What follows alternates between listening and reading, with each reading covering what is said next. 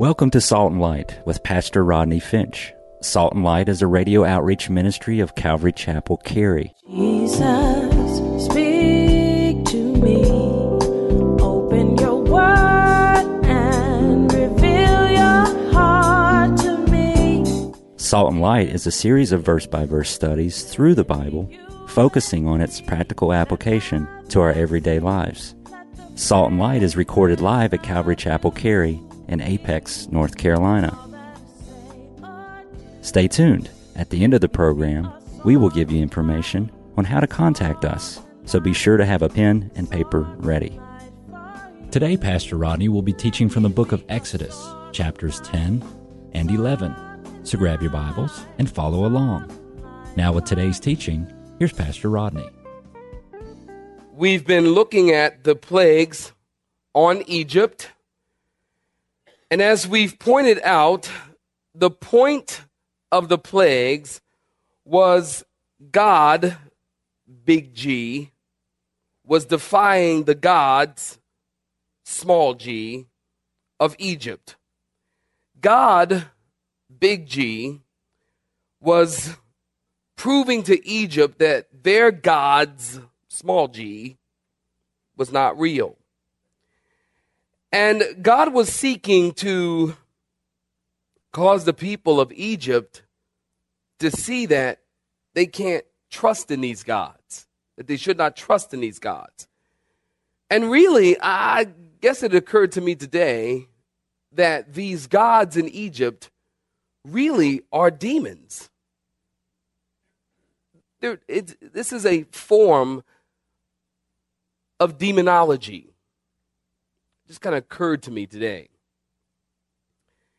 And so, of course, God is saying, look, Satan and demons and idol worship of these false gods cannot save you, cannot help you, cannot trust you. It's all superstitious, polytheistic. So don't put your trust in these gods. And God is showing them his greatness. God is proving to them his power. How so, Rodney? By bringing those gods low, by judging those gods. And so that's what we've been talking about over the last several weeks now the plagues on Egypt. And briefly, let's kind of go over them so we know where we've been We'll tell you where we're going, and Lord willing, we'll go there. So, we've been talking about the plagues on Egypt. The first plague, if you've been with us on Wednesday night, you know water turns to blood. And remember, I told you God is judging the gods of Egypt and these particular gods. So, the water turned to blood is a judgment on the false god Hapi. Hapi, H A P I. Hapi. Sounds like happy, Spells like happy, but it's hoppy. And then the second judgment, the plagues on frogs. Remember, the frogs came on the land? And this is a judgment against the female god Heqet. Remember? And then the third judgment, or the third plague, was a judgment against the god Geb. And that was a plague of lice. And then the fourth plague was a plague of flies, and it was a judgment against the god Amun Ra, flying insects, various types of insects. We talked about that. And then the fifth plague on Egypt was diseased livestock or animals. And this was a judgment against the god Apis, that would be the female god, or pardon me, the male god, Apis, A P I S, and Hathor is the female god. And then the Bible tells us, even after all these plagues, that Pharaoh hardened his heart and did not let the people go. And so then God sent the sixth plague, boils on the land. And this was a judgment against the god Imhotep, who was the god of medicine, the god of healing. And then God sent the seventh plague, hail, hail upon the land. Judgment was against the god Nut, N U T. And Nut was a Nut. Yeah, I'm sorry. Judgment against the god Nut, who was considered the sky god, actually. And then the eighth plague, you were with us, you know, locusts, we talked about that last week.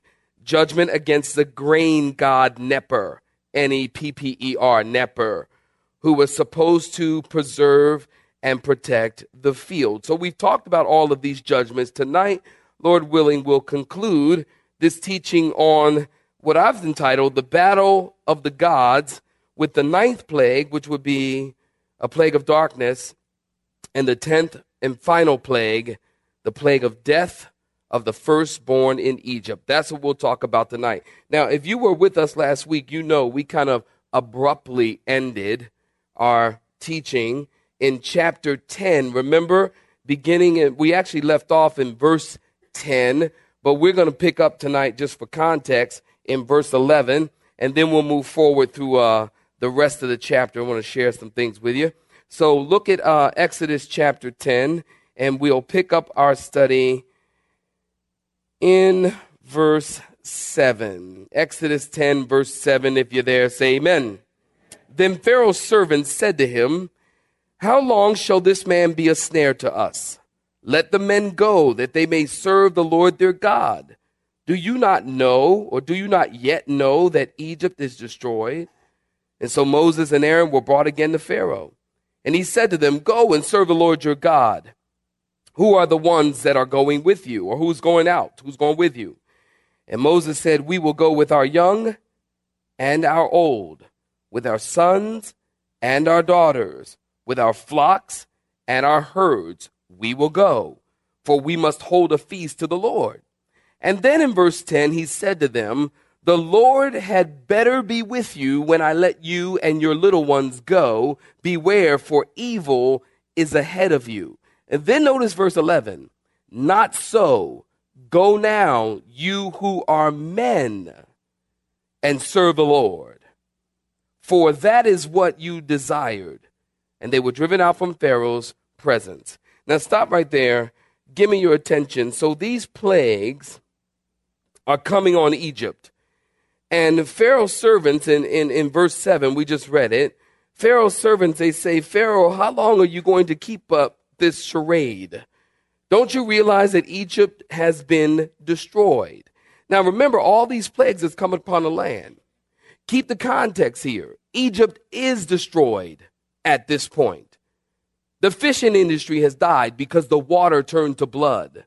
The fishing industry has died. Men are covered with sores and insects. The majority of the cattle have died in Egypt. The fields have been destroyed. There's nothing to eat. And then the counselors, notice they said, Pharaoh, let those folks go because they have been a snare to us. And Pharaoh said, Go serve the Lord. Who's going with you? And Moses said, Everybody. I get the impression Moses was one bad dude. Remember, he's talking to the Pharaoh. Pharaoh says, Who's going? Moses said, Everybody. Pharaoh said in verse 11, Did you read it with me? He said, Take the men, but he's saying, Leave the women and leave the children. He's saying, Take the men, but leave the women in Egypt and the children. Now, over the last several weeks, I've been giving you the four areas of compromise. If you've been with us, you know this. We've been talking about the four areas of compromise of Pharaoh and linking that to the four areas that Satan would cause us to compromise in. And so far, I've given you, I think, two of the four. First of all, the first area of compromise by Pharaoh, look back at chapter 8 and verse 25. Turn with me. Go ahead and look back at chapter 8, verse 25. Now we're going to talk about those four areas of compromise. People have been talking to me about this for a couple of weeks now, saying, Rodney, when are we going to get to those other two? I think we'll get to them tonight.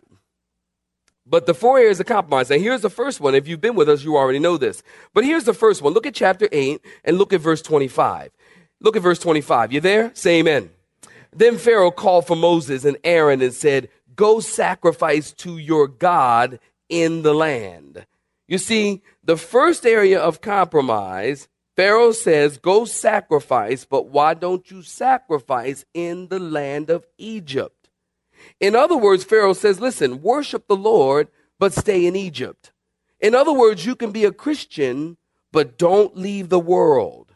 Isn't that what Satan seeks to do to the believers? Oh, you can be a Christian, but don't get too radical. You can be a Christian. Hey, look, you can get baptized. You can go to church. You can get a really nice Bible. You can even throw around some Christian words, but don't change your lifestyle. Don't become separate from the world. Worship the Lord on Sundays, but live in Egypt all week long. If you understand so far, say amen. Okay. That's the first area of compromise. And we covered some of this. I'm not going to go too deep into it. But notice the second area of compromise. Look at verse 28 in the same chapter. Exodus 8, verse 28. Notice in verse 28, so Pharaoh said, I will let you go, that you may sacrifice to the Lord your God in the wilderness. Only you shall not go, what saints? Far away. Then he says, Pray for me. Oh, I'll pray for you. Pray on you. Pray for me. The second area of compromise, notice Pharaoh says you can go, just don't go far. In other words, worship the Lord, just don't go too far. Don't get too radical. Don't get too fanatical. Don't share your faith in any way, shape, or form. Stay in the world and don't be a witness. That's what he's saying. Pharaoh's saying, listen, compromise. Leave Egypt, but stay close enough to get back. Remember, Egypt represents the world. Egypt is a type of the world. I'll tell you more about that in a few minutes. So, worship the Lord, but don't get too far away. Hey, take a little bit of the world with you, he would say. The second compromise. Now, we get to the third area of compromise. Go back to chapter 10. Go back to chapter 10. Look at verse 11. He's basically saying, look at verse 11. Not so, go now, you who are men. You see that? What he's saying is that you can go, but don't take your family and don't take your kids in verse 11. Now, listen, God is not going to let them go without the kids. How do you know, Rodney? Well, look at chapter 10 and verse 2. God said, remember, He said, I'm bringing these judgments on Egypt so that you can tell your sons and your sons' sons all that God did. God's not going to let them go without the kids. God understands the need to share with the next generation. And Satan always is trying to get parents to compromise and leave their kids in the world. I didn't think I'd get too many amens there. Satan is always trying to get you to compromise parents and leave your kids in the world. Well, how, how does that happen, Rodney? How does that work out? How does that flesh out practically? Well, here's how it fleshes out practically. Parents, listen. When you allow your children, let's just get real. When you allow your kids to listen to music that they ought not to be listening to, you're leaving them in the world. When you allow your kids, some of these video games are horrible. I'm talking just bad. This is not something your children need to be viewing. And they put the advisory thing on there and all that. And uh, that's look, it's a shame that we've taken freedom of speech to this nth degree, which was not intended. It wasn't intended to be weird and perverted and evil. You're leaving your kids in the world.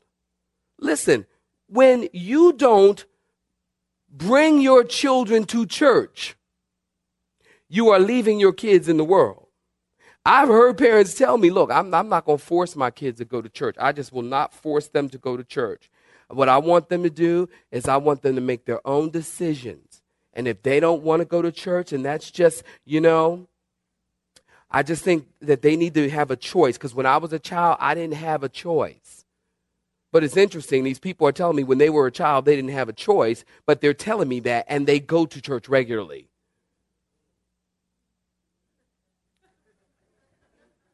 Oh, wait a minute. Your mama forced you to go to church and you turned out okay.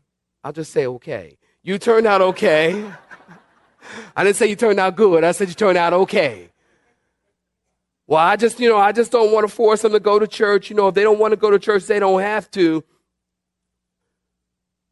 Look, let me try to say this as nice as possible with all the grace I can muster up. That's stupid. Pastor, love you. That's why I would tell you the truth. That's just crazy, parents. Listen, that is crazy. You don't look, do you say do you say that about school? I mean, really, do you say, well, you know what? I don't want my kids to resent math, so I don't want to force them to do it. Do you do that? No, you don't. You say, listen, you got to learn how to count your money when you get a job. You can't function because prayerfully you're going to get a job, okay? Now you got to learn how to count your money. You got to learn to live in the world. And part of living in the world, sweetie, is you got to learn math. Don't misunderstand me. I hated math. I used to get a whooping because I wouldn't do my timetables. now my mom's not here. Now I can talk. She went back to Philly, all right? I hated math. But it was good for me. Listen, even if your kids don't want to go to church, bring them to church. The truth is, look, if you raise them in church from when they're a child, if you raise them in church, you bring them up in the church, church just becomes a part of who they are. It becomes a part of what you do as a family. So then when they get older, you don't have to worry about forcing them to go to church. It really doesn't really work like that. It works like this. If you've always raised them in the church, you've always gone to church on Wednesday, you've always gone to church on Sunday, guess what'll happen? When they get older, they'll just go to church. Because that's just the way that they were raised. And you do kind of what you were raised to do. Do you understand? That's the way it works. You know, in, in, our home, I praise God. And my kids, I, I don't leave the home and go, now, wait, now, you guys better get up and go to church. I want you to get up. I'm leaving now because, you know, we leave early. We got three services here at Calvary. We leave early. And sometimes, you know, my daughter might still be in the bed. My son might still be in bed. I don't have to say to them, well, you know what? You guys better get up and go to church and don't let me miss you at church, I think. Don't let me, you know. I don't do that. I just walk out the door. Why? Because that's the way I raised them. That's the way we do in our home. And it is an understanding. You will go to church. Say amen, somebody. You will go to church. Now, you don't have to go to three of them, but there is a two service minimum. You got to come to one, sit through it, and then you got to talk to people the next one. I mean, no, no, no, no, no. You got to go to church because that's just the way. And look, if you come visit me, you know, I told you guys, you come visit me, you got to go to church. You don't want to go to church on Sunday morning, we can get you a hotel across town. I ain't kidding you. I am not kidding you. Y'all think I'm kidding, don't you? I'm not kidding. No. Because uh, you're not going to sleep on the Lord's time, at least not, and I know it. I'll leave that alone since y'all don't like that. I'll leave it alone. All right. But they leave Egypt. And notice they're in the wilderness. And God says, listen, listen, if they leave Egypt they, and they're headed toward the wilderness, and, and God says, hey, where are the kids? How do they sound saying what kids? Oh, oh, oh, you mean you, you wanted us to bring the kids? That's ridiculous. Of course they're not going to leave the kids. So they can't compromise. They can't, Moses cannot leave the children because God said, let my people go. And part of the people are children. And by the way, should I add this? Jesus loves the kids. Jesus loves kids. No, don't leave your kids in the world.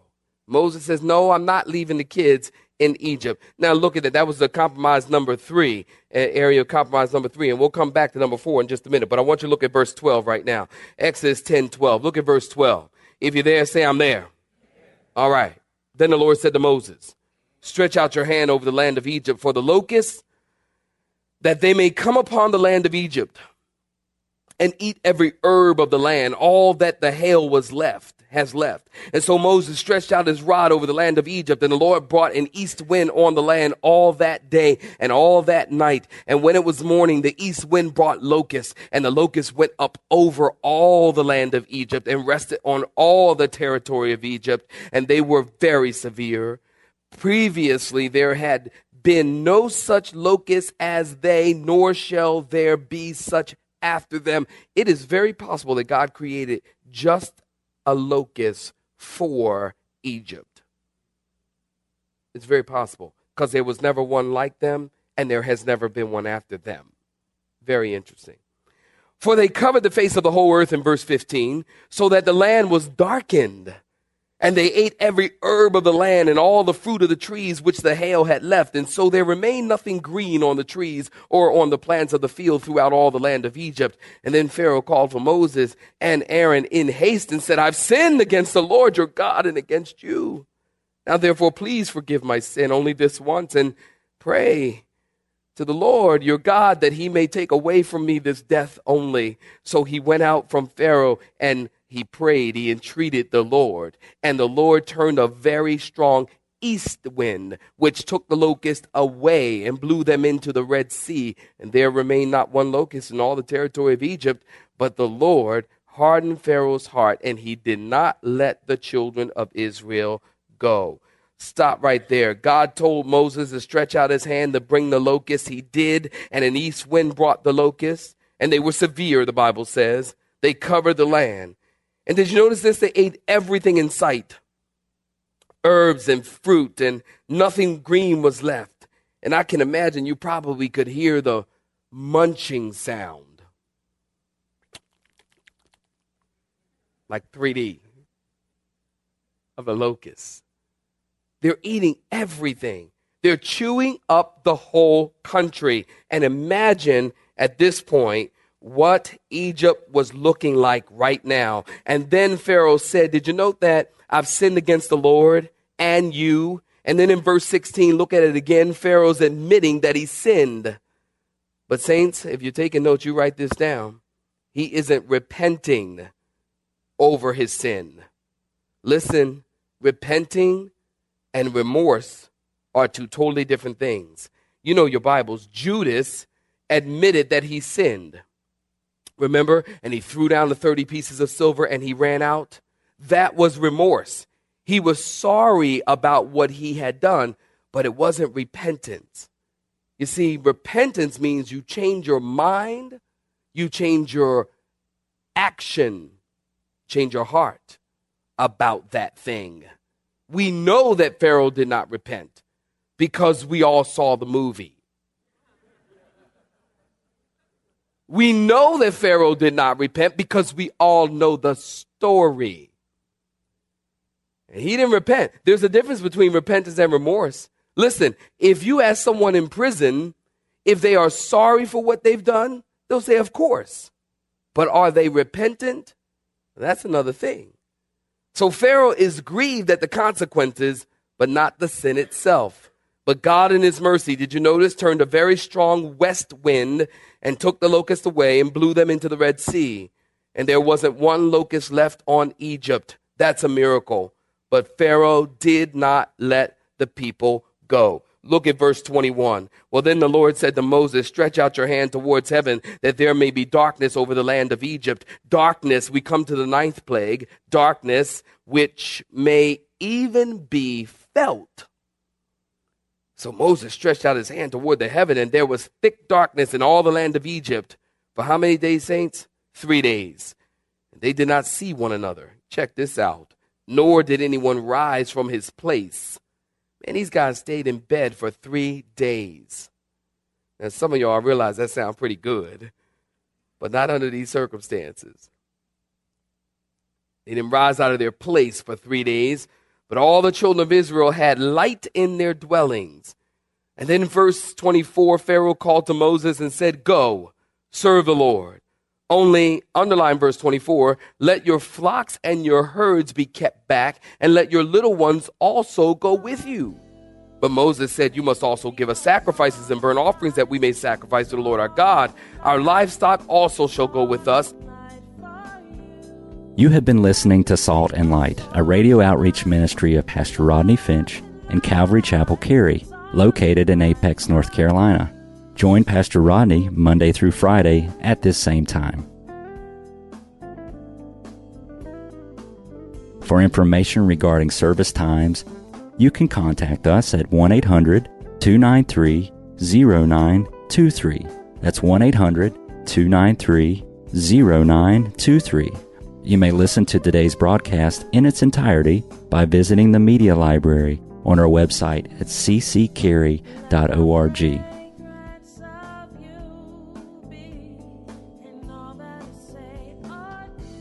We would like to thank you for tuning in to Salt and Light and pray that you have been blessed. Until next time, may you be salt and light.